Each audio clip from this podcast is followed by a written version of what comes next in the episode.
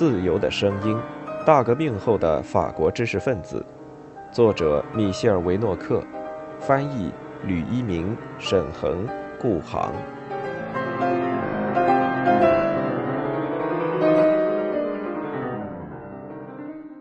第九章：圣西门的时代。一八三零年一月十八日，《环球报》成为圣西门学说的日报。一八三二年八月，对圣西门主义者的诉讼展开。并使《未来报》诞生，也深刻地改变了由保尔·弗朗索瓦·杜布瓦和皮埃尔·勒卢于一八二四年创办的《环球报》。充当着浪漫主义和自由主义旗手的《环球报》，在一八三零年二月中旬由半周刊改为日报，不得不适应政治危机的气氛和新闻界的竞争。尤其是来自左翼的提耶尔、米涅和卡雷尔创办的《国民报》的竞争。自改为日报以来，为了能和竞争对手旗鼓相当，《环球报》竟敢在一篇署名杜布瓦的文章《1830年的法国与波旁家族》中，探讨波旁王朝被推翻的后果。这使相关人士受到了法庭的传唤。审讯在三月十日进行，被滥用的罪名是。间接煽动人民侵害国王的生活和人格。杜布瓦受到的惩罚是四个月监禁和两千法郎罚款，于五月二十七日被关押在圣佩拉吉监狱，成为新闻自由斗争中的一位英雄。获得所有自由主义反对派辩护的他，既接受了拉法耶特的拜访，也受到夏多布里昂和雷卡米埃夫人的看望。雷米扎代开始负责这家报纸的事务。这份报纸因哲学味道过浓而无法与《国民报》和雅克科斯特的《时报》抗衡。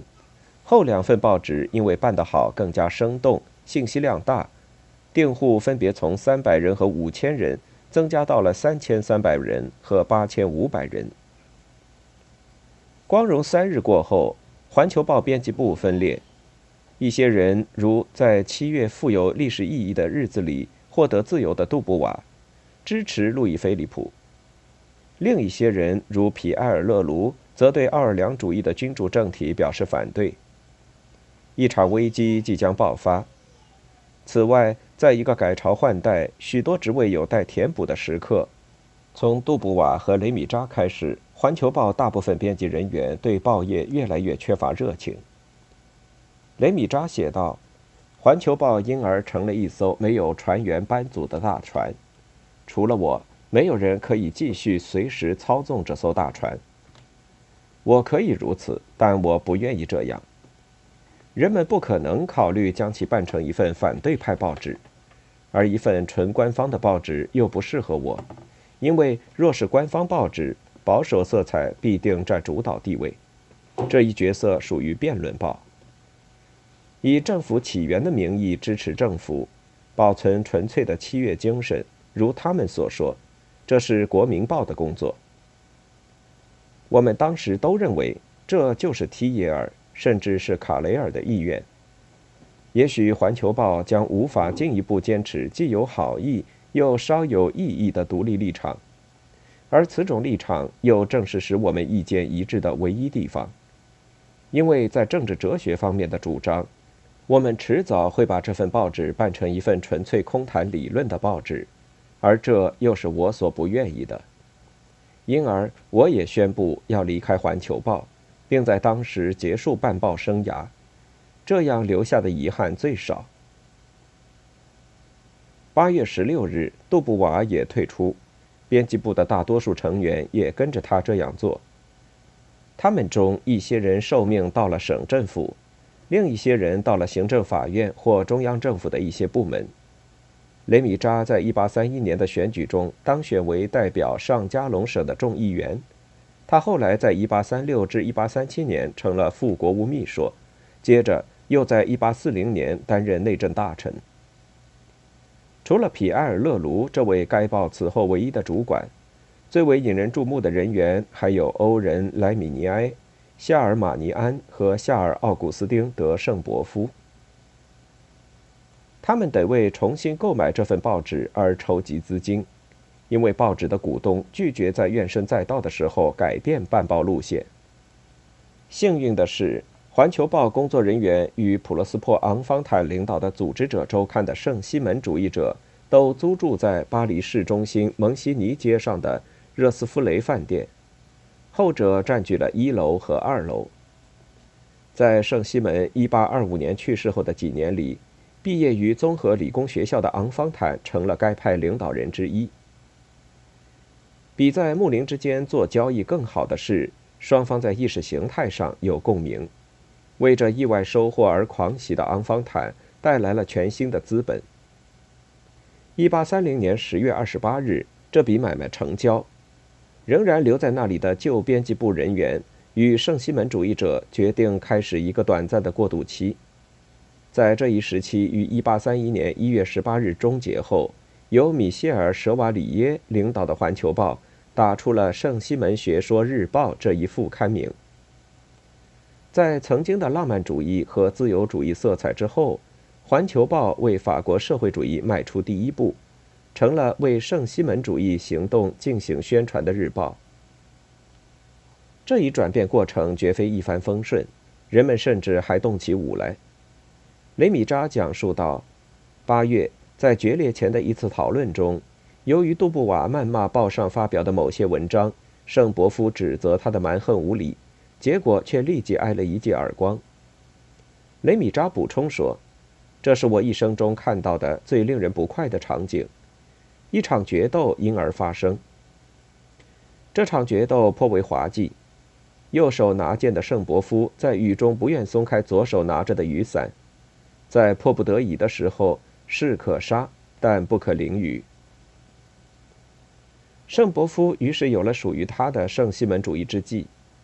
七月后不久，他完全赞同皮埃尔·勒卢关于文学的政治与社会作用的观点。此外，他的朋友雨果也一度如此。八月十九日，《环球报》发表了雨果的颂诗《致年轻的法兰西》。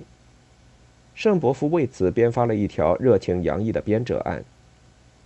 但是圣伯夫的躁动最终令雨果反感。后者当时坚信政治上的中庸，即便觉得共和制在未来大有希望，仍然接受新制度，不该在其成熟前就采集果实，不该由粗野之人粗糙地把旗帜涂成红色。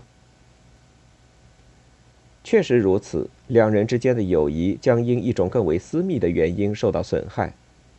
雨果的妻子阿黛尔和夏尔·奥古斯丁·圣伯夫之间关系暧昧。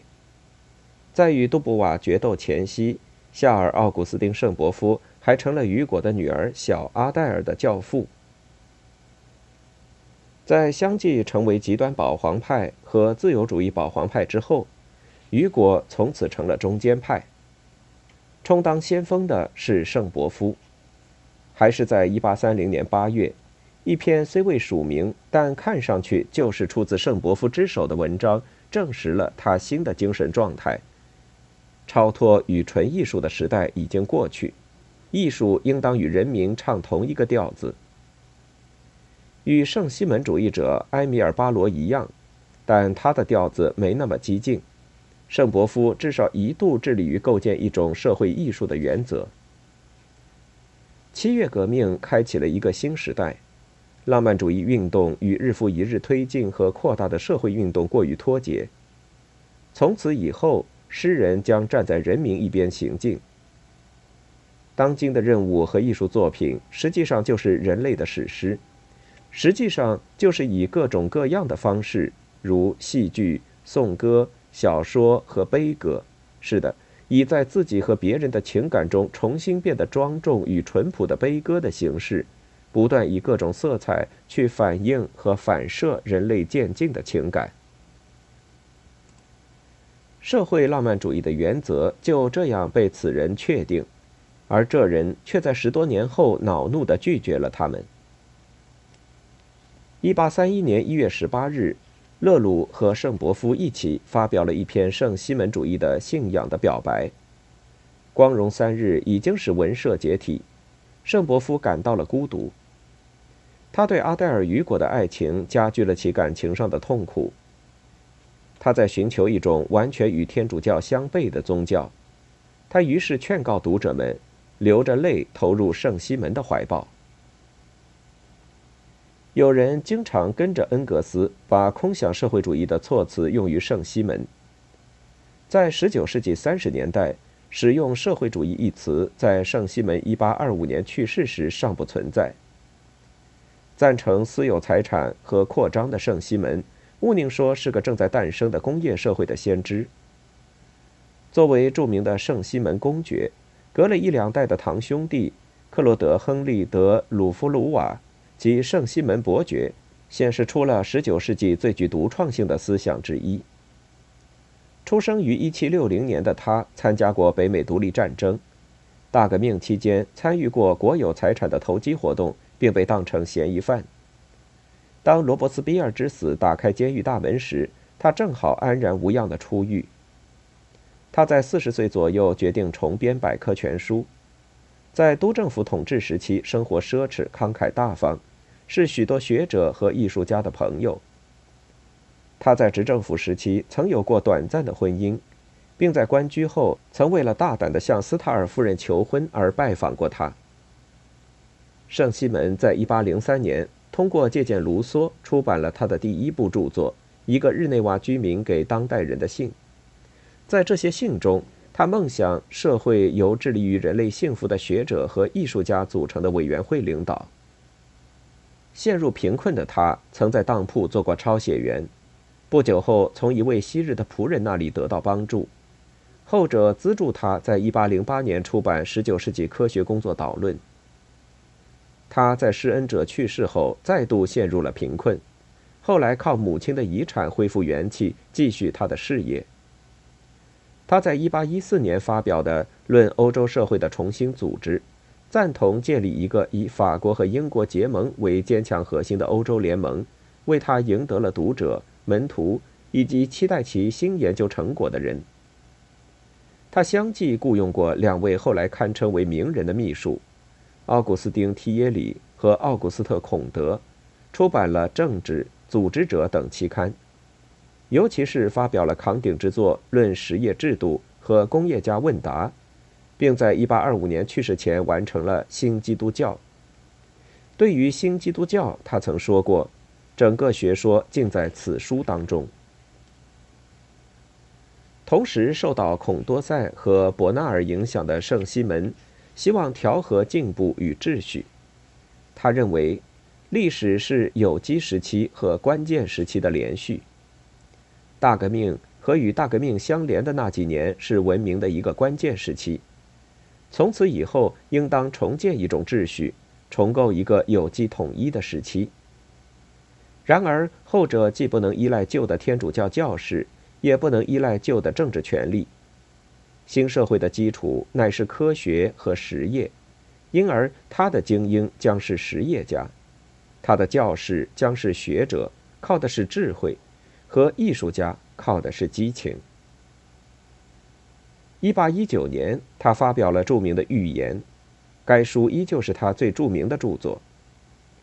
在《预言》中，他以讽刺挖苦的想象力做了一种双重假设：其一是突然失去科学、艺术和工业方面的精英，在这种情况下，法国至少需要整整一代的时间来补偿这种不幸；其二是失去王室成员。王公大臣、高官、教士、法官、元帅等等。圣西门写道：“这个意外事故肯定会使法国人悲伤，因为他们都是好人，因为他们不可能漠不关心的看到他们的同胞中有如此多人突然消失。但是，失去这个国家中声望最高的三万人，只会导致他们情感上的悲痛，因为他未给国家带来任何政治上的不幸。”预言旨在表明，当今社会在成为一个名副其实的颠倒世界方面，已到了何种地步。圣西门并未以政治思想家的方式进行思考，他极想要君主制，但他要的是一种终结封建和神学制度的实业君主制。在他眼里，社会分为游手好闲者和生产者。前者指的是贵族、教士、军人、法官；后者指的是实业家、工程师、学者、工人，而权力应当属于后一类人。尽管他的话颇为激进，但圣西门生前在很大程度上仍不被人赏识，这使他在1823年产生了自杀的念头。但是也正是在这一年，他遇到了年轻的银行家奥兰德·罗德里盖，后者答应帮他出版最后的著作，包括《新基督教》。某些流传至今的提法及来自圣西门著作中的精神遗产。他们有助于传播一种进步主义的世界观。至今仍被盲目的传统置于过去之中的黄金时代，就在我们的面前。预报经济发展、普遍幸福、发展的效果等任务已落到新型政府的身上，而这一政府的目标，借用另一种著名提法来表示的话，就是改善人数最多和最贫困的阶级的命运。该如何来达到这一目标呢？圣西门并不信任雄心勃勃的自由主义，他预言了工业主义。这说到底是要把权力交付给一个巨大的有教养的资产阶级，或者说，如果人们可以选择的话，交付给一种以管理事务取代统治人的专家政治。政治经济学应当完全属于政治。我接受了这样的任务。即让政治权力从教士、贵族和司法秩序的掌控中摆脱出来，以便让他们进入工业家的掌控。如果说不管怎样，这位工业黄金时代的先知被当作了社会主义的先驱者之一，那么这首先是因为他关于必要的劳动组织化观念、社会问题的解决方法、改善最弱小阶级的精神和物质生活。需要一种专家政治的社会主义，这种专家政治的社会主义促使恩格斯说，在他身上，资产阶级倾向保留着某种脱离无产阶级方向的影响。然而，马克思的同伴也从他的身上发现了天才的远大眼光。由于他有这种眼光，后来社会主义者几乎所有非严格意义上的经济学思想。都以萌芽状态包含在他的思想中。无论如何，在新基督教当中，圣西门赋予他的学说一种纯宗教的特征，而这使得他的秘书奥古斯特·孔德溜之大吉。在圣西门看来，即将到来的有组织时代的形成，应当与纯粹理性和理智上的确信有不同的联系。唯有一种有待创造的宗教。因为教会已经背叛基督的使命，这一宗教将取代教皇的宗教。这种宗教能充当有待建立的社会的心理、道德和精神基础，合乎福音使命，爱身边的人，不爱众生，仍然是其关键。但是，得有一种新的教士，及一些最有助于为最贫困的阶级增加幸福的人，取代旧的教士。圣西门在生命的最后阶段召集弟子，后来组成了圣西门主义学派。在他们当中，有像伊波利特·卡诺及拉扎尔·卡诺之子这样的律师，但更多的是综合理工学校出来的，如综合理工学校的课堂学监和后来的银行家奥兰德·罗德里盖、奥古斯特·孔德、普罗斯珀·昂方坦、儒勒·勒舍瓦利耶。矿务局的工程师和综合理工学校解析学的课堂学监阿贝尔·特朗松、厄里亚尔·卡泽奥、米歇尔·舍瓦里耶、亨利·弗内尔，这些人在1830年时均在25到30岁之间，极为自然地被一种把工业作为文明之星的学说吸引。昂方坦写道：“综合理工学校应当是我们的思想传播到社会之中的通道。”这是我们已经在应当孕育即将到来的几代人的亲爱母亲那里吮吸的乳汁。也有年纪更大、对没有出路的密谋已感到失望的烧炭党人，其中最值得珍惜的人物是圣阿芒巴扎尔。他曾在复辟王朝时期为自由派报纸撰稿，担任过法国烧炭党人的首领之一。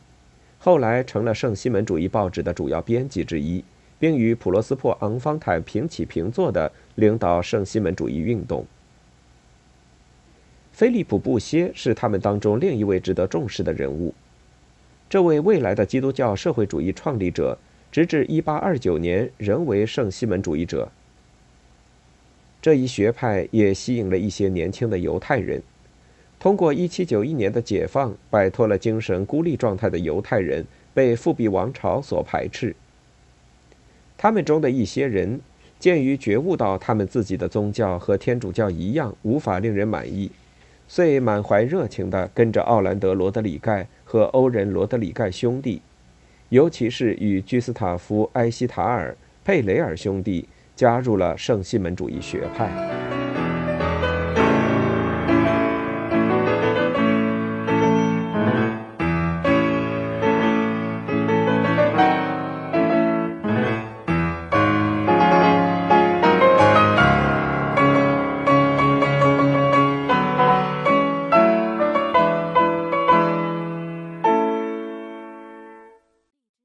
欲听完整版有声书。请关注我的微信公众号“我也读书 FM”，获得收听与更新信息。